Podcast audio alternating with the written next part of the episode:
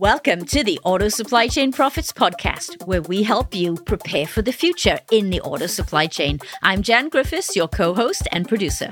I'm Kathy Fisher, your podcast host. Our mission is to help automotive manufacturers recognize, prepare for, and profit from whatever comes next in the auto supply chain.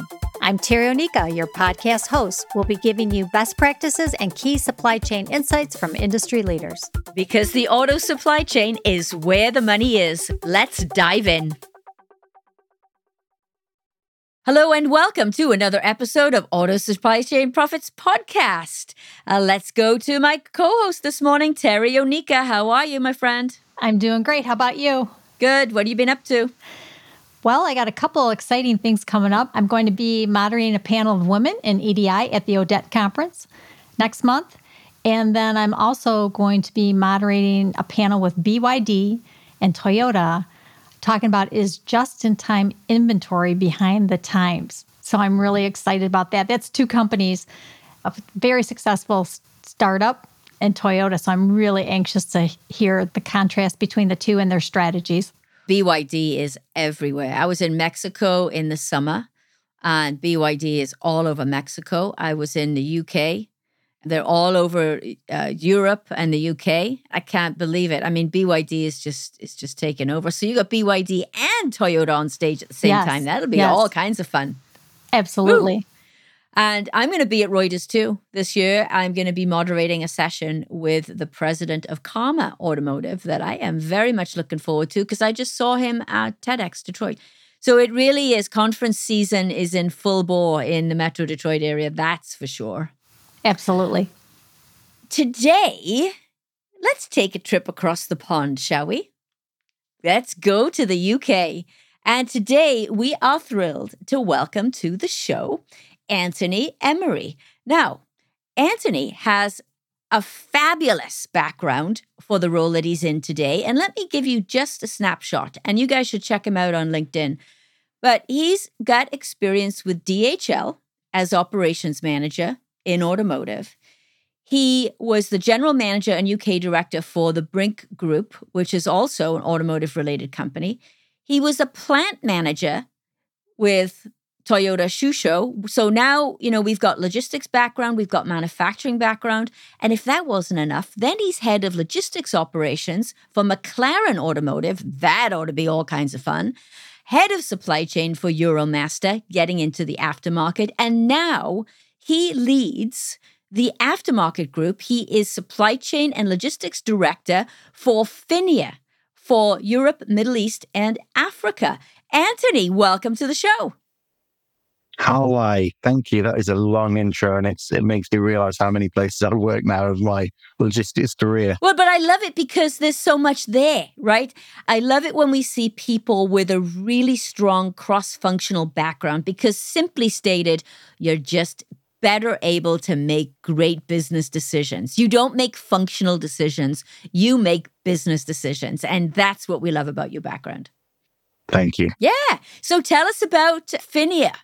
Phinia is not a name I'm familiar with, but then as I was doing some research, I saw the Borg Warner connection, which of course is where I started my career. So tell us a bit more about Phinia. Technically, we're brand new, Jan. So Phinia is around about 110 days old now. We spun off from Borg Warner. So we now are our own legal entity. We remain effectively doing what we did in the aftermarket sector. We incorporate the brands of Delphi, Delco Remy, and Hartridge. We supply a fuel system um, and aftermarket solutions to the automotive sector. So we span the globe. We've got offices from the east to the west and everywhere in the middle. We have our HQ sort of uh, set up the aftermarket in Warwick, which is where I'm based in the UK and yeah, it's it's a really exciting time. We we kind of get to take everything we had from Borg Warner as a really good platform uh, for what we do as an organization, everything we do with our people, our product, our technology, and we get to build on that as Phinia.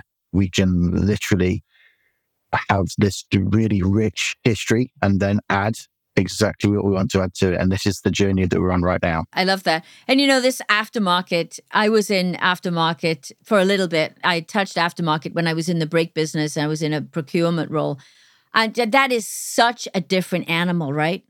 Yeah. What are some of the pain points, the challenges of aftermarket as opposed to direct material? Broad strokes. for me, it's it's possibly even more exciting than the drumbeat you get from OEM production. So OEM, you know, you get provided with a forecast. You can really plan ahead. It's all production based, and we have these great big outlooks. There's a continued stability and safety stocks can be controlled, and everything can be accounted for. From an OES and after sales perspective, it's always really tricky. So you try and hit an ideal forecast accuracy, and then sales go up, sales go down global geopolitical events coming along and, and really sideswipe you. And that has a huge impact on your demand patterns, your algorithms, and, and your impacts your um, stock. Obviously, at the end of the day, you can end up with too much, too little. When you're dealing with, you know, lead times for raw materials to, to finished goods, you can look at anything from 12 to 18 weeks plus shipping. And then with it being product dependent, it's really hard to control. So the challenges aren't necessarily like you have in OEM when you're working line back. It's really about having that predictive foresight as well as working off your existing demand and planning and forecasting. So we can gather as much data as we like from around the car park. We can see what vehicles are on the road, how old they are, but it, it remains an ongoing challenge. And you need to support that by obviously a, a developing and um, clearly skilled workforce, also the systems you utilize alongside of that. Anthony, I'm really curious with all your background and in the aftermarket work that you're doing at PHINIA, as well as I know you do some production as well too. What kind of strategy do you have for digitization of your supply chain? It's tough, and it is a strategy that moves continually. We have to, um, as a company, now that we are PHINIA, we're developing a roadmap that looks towards critical business outcomes um, through the supply chain transformation, everything from you know the, the purchasing to the physical logistics, but also looking at how we implement a multi-year integrated plan that actually is led by our supply chain strategy. So at the moment, we, we have got some legacy systems in place across the plants, um, across um, our offices. So we are currently utilizing um, a partnership with Celonis, um, who are looking at data mining um, across our existing systems, and it's proving really useful for our reporting for some of our foresight at the moment. Each plant that I went to shows that multi-tiered organizations have different systems. So trying to get out of um, uh, almost a silo way of working, sometimes depending on the operation, depending if it's manufacturing, supply chain, etc.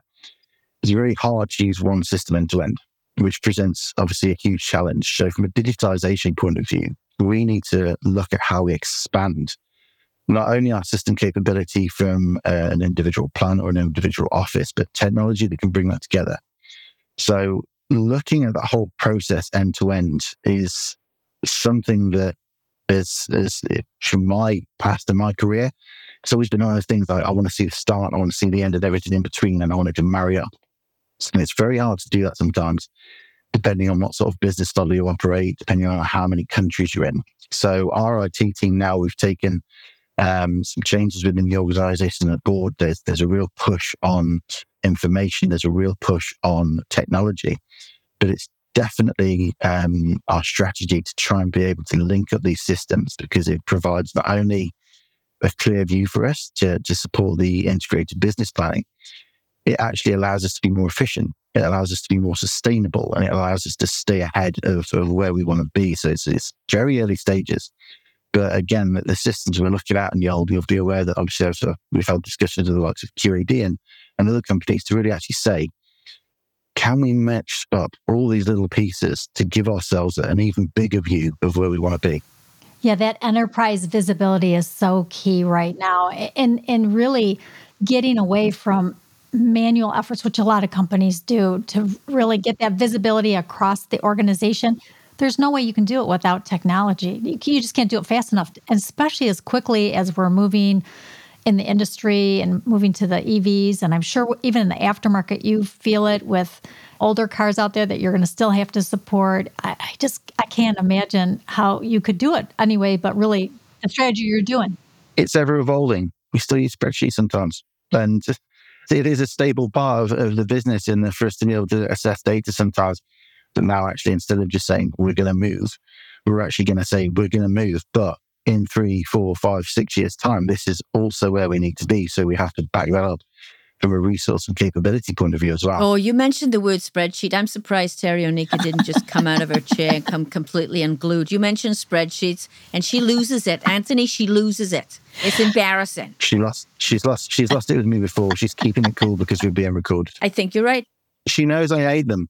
She knows I like live data, so we will move away from that. We will have the system. Step one is uh, admitting you got a problem, right? So kudos to you, Anthony, for for, for admitting it, yeah. right? Because a lot of people they use spreadsheets and they're like, yeah, but I'm never going to admit to it. I know it happens. I've got guys in the team who are addicted to macros and and and VLOOKUPs, so we need to kind of break their habits. Admit it and not defend it.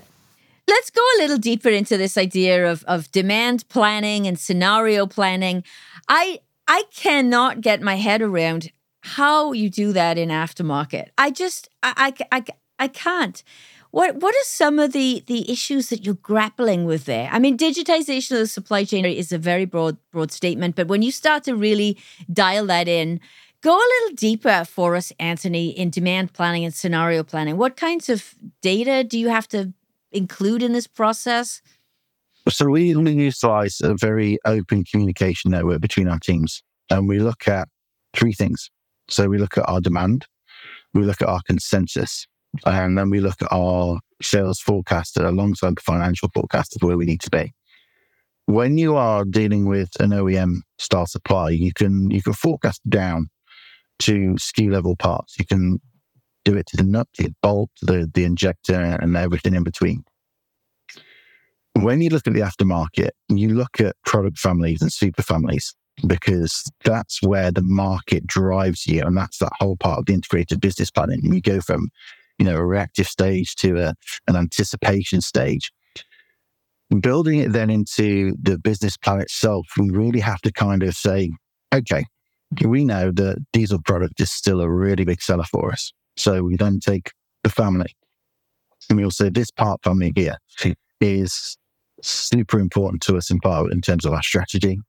It's super important to our customers because we still have people all across, you know, the world buying it and then we can sort of focus to certain areas. So we'll say, you know, Central Eastern Europe will take this particular product or the Nordics and, and, and so on and so forth will take other very specific products. Then we have to look at actually what part is that is an injector. And as you can imagine, cars all over the world have multiple pieces that are sometimes one mil difference. They might have a slightly different plug on them. So hitting that forecast, if we can hit above 50% forecast accuracy, it's great. If we can hit 60, 70, 80, it's been a brilliant month because we are hitting a moving target whilst bobbing up and down on a boat in a rough sea.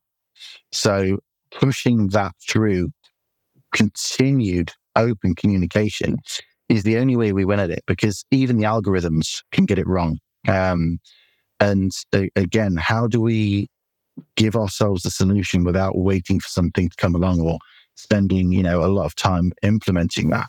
When you look at today's environment, sustainability plays a huge topic.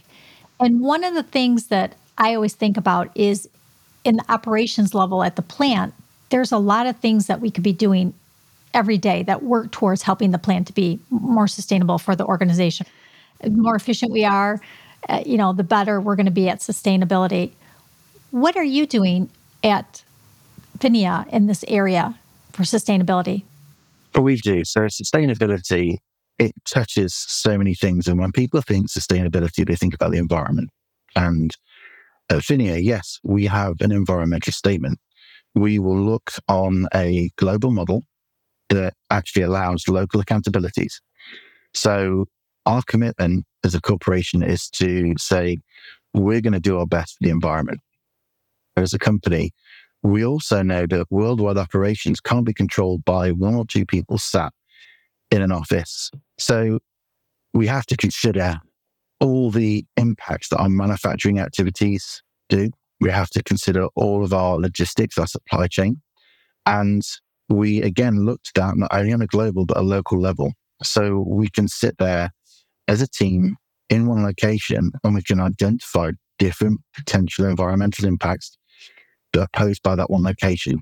We can then come together as a group and discuss it and say, actually, we seem to have a common theme in plants in maybe Mexico and then Romania and then China. And then they might have something like that. There might be something completely different. We then utilize those groups, we get together and we promote so many things that we know we can do without even thinking about it to, to help alongside that. So whether that's the efficient use of natural resources, whether it's energy emissions from either, you know, our carbon footprint, our transport, minimizing things like water usage and being able to protect biodiversity and cultural resources in and around the plants that we, we um, operate throughout the world. We also then look to now our carbon footprint when it comes to transport.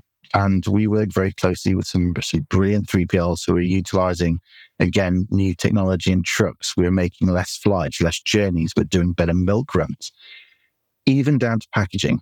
So there's multiple legislations coming in across the world where we look at actually this particular type of product has to change the packaging. We have to change how many we ship. Um, so whether that's creating smaller boxes, so we take up less room on a container, meaning we can fit more product in how we dispose of certain products within our product market and how we support those environmental legislations. We decide, we take it at local levels, and then we come together as a global community to commit and maintain that environmental management system. So, like I say, it's not just about sustainability in supply chain, it's sustainability in product marketing, it's sustainability in manufacturing the product, it's sustainability about actually how do we deal with it afterwards and, and how do we give that back and make sure that key stakeholders in the business externally and, and most importantly people within the world know that we're actually trying to make a change? So tying sustainability back into your current project of where you're trying to manage demand i'm sure you're trying to right size inventory. When you go for justification of your project are you highlighting that this really contributes towards sustainability? Is it to that point yet in the environment? I wonder if people are really thinking about this when they're looking at projects and the impact on the environment as a reason to do the project? I think it's definitely more conscious, especially when you see um, maybe an aging workforce making their way out and a younger workforce coming in. It comes at the, at the front of their mind. So I've just come back from rural Supply Chain Europe, and sustainability was one of the key topics of discussion throughout almost every presentation. And again, utilizing systems in that arena is, is a great idea. Saying it is a great idea, but acting on it is very, very hard at the moment, I think, because so many people want to be sustainable, but they don't know how to be sustainable. So, embedding that as part of a company, you have to work with sustainability specific roles. You have to have people who look to actually think, you know what, sustainability also equals cost saving and so and in, in a lot of measures. And I don't think that companies always think actually if we if we shipped more product in one container and we had less fresh air, that means we can get more and it costs us less because we're actually making less runs. So sustainability has a big impact on profit um, and cash flow within companies. So I think people need to make sure they're not only doing better for the environment, but for themselves, because the more money they make, the more we can put back in. And looking uh, at what we do at the moment, we do work with agencies to look at our CO2 emissions. So we have a monitor that allows us to see us by the product, what the carbon footprint is for that product when it ships singularly by hundreds, by thousands. And again, through our packaging itself, its disposal and that sustainability piece actually then extends to people like myself. So how many times do I travel to the office? How many times do I work hybrid? When I go on company travel, do I fly? Do I take the train? I took the train to Brussels. So I had a 96% reduction in carbon emissions through my journey. And for me, it was about actually, I'd like to spend some time doing some work on the train, be able to, to relax and, and then do something differently to flying. But pretty sure that's a, a reduction in my carbon footprint too. So again, it, it starts with the individual and to have that environment where you can actually allow people to come forward with those ideas is, is a really big part of how the organization will change and plan what it does. It's a mindset switch completely, isn't it? Yes. It huge. It really is.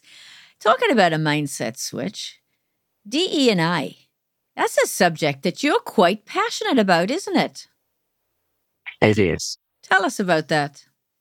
something that has consciously, unconsciously been in my mind probably since I started my working life. So I am chair of our DE and I Council for PHINIA Aftermarket. And I've worked with a, a few external organizations recently. The question is, is why do you do it? Why do you um, choose to, to chair this very important subject? And it comes for me from, from two specific sources. Number one, but by no means the, the most important, is past experiences. Um, I am from a very small town in the UK, in the in the Midlands. I wouldn't say I had a sheltered life growing up, but I moved um, to um, a city where I was 20 years old, and that was sort of the start of a, a, very rich cultural experience for me. Seeing new people, experiencing new um, diversity and background in, in, in people's approach to life. And that meant that the people I worked with, and especially when I came to the world of logistics, came from this humongously broad spectrum of, of something I'd never even actively thought about before. And I also, in that environment, saw that people still had prejudices and that were still biased, whether it be consciously biased or unconsciously biased towards um, other people's beliefs, their skin tone, whether they're male, female, whether they like Star Wars or Star Trek, you know. So it built up this experience for me. And I never really cared where you were from, what you did, who you were. As long as you were good to people, that's fine. I wanted to take that and learn from some of the negative experiences and just really pass it on to people and, and, and teams. So now that brings me into the D and I role that I have in PHINIA.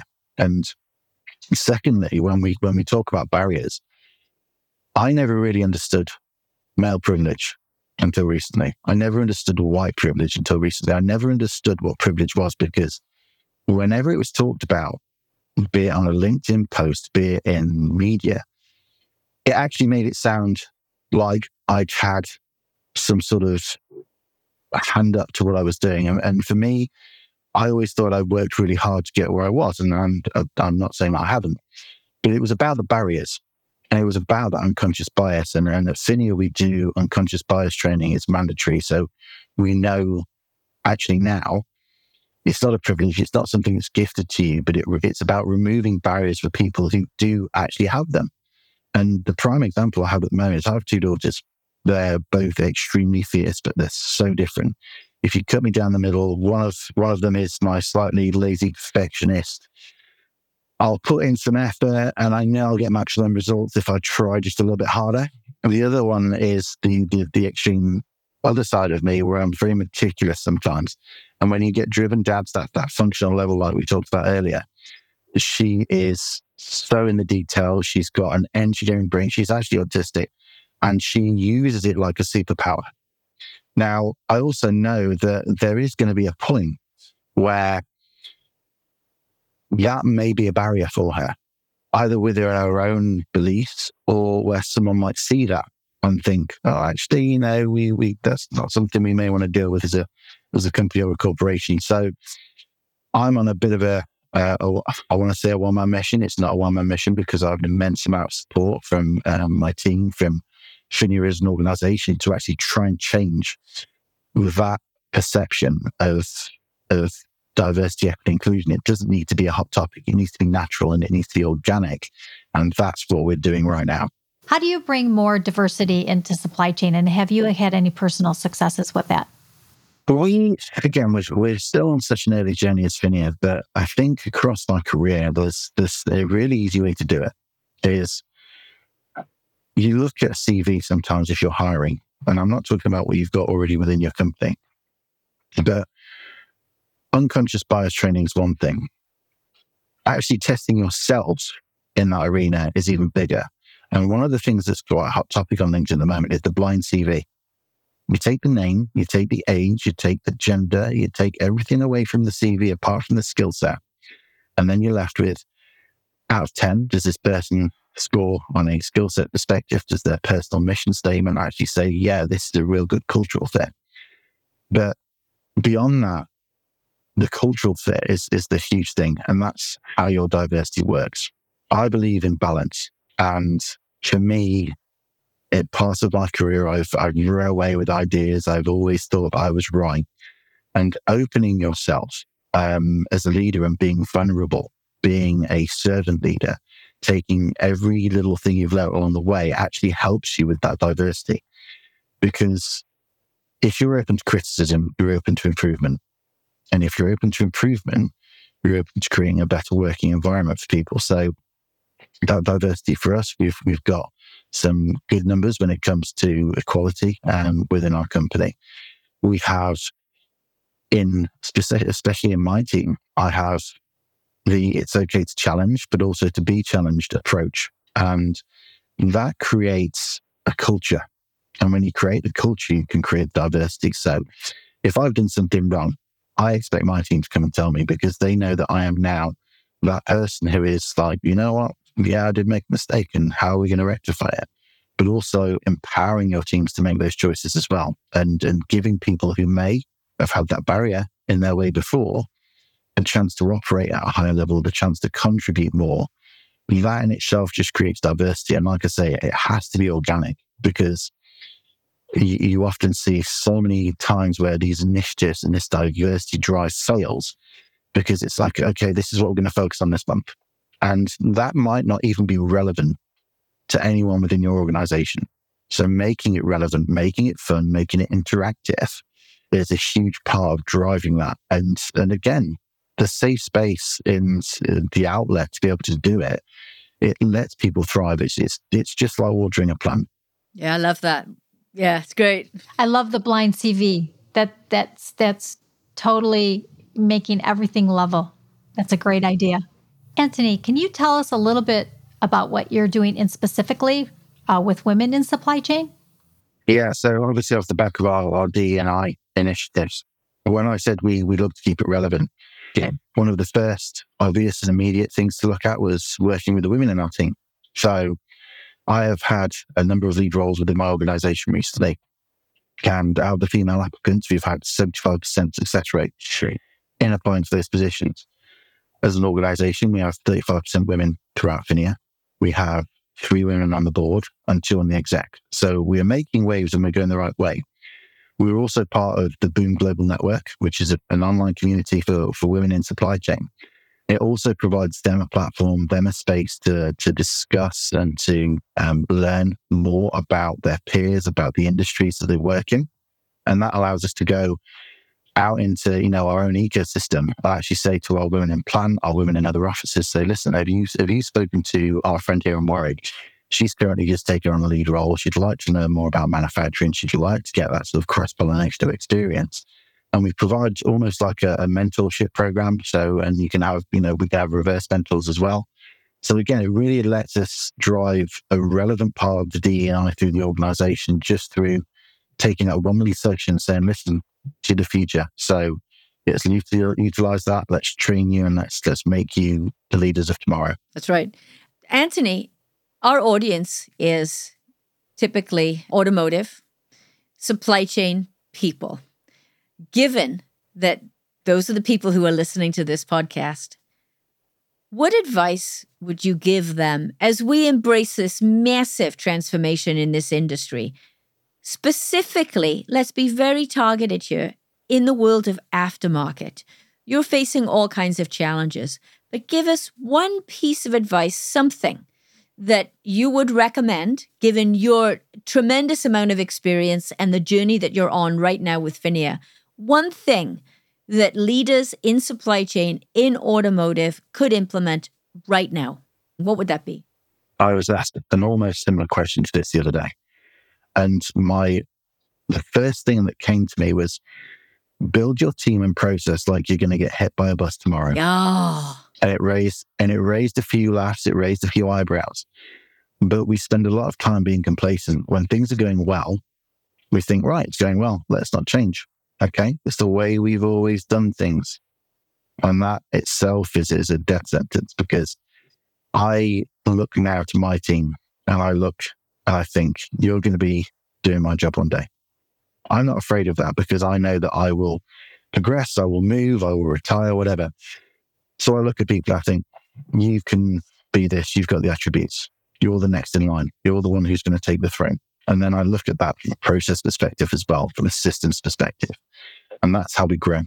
So build your team, build your process like you're going to get hit by a bus tomorrow because when you're gone, you want them, your team, your company to be in its best and most optimal position. And that mentality then needs to, to go on through. That is an excellent piece of advice. Anthony Emery, thank you so much for joining us today.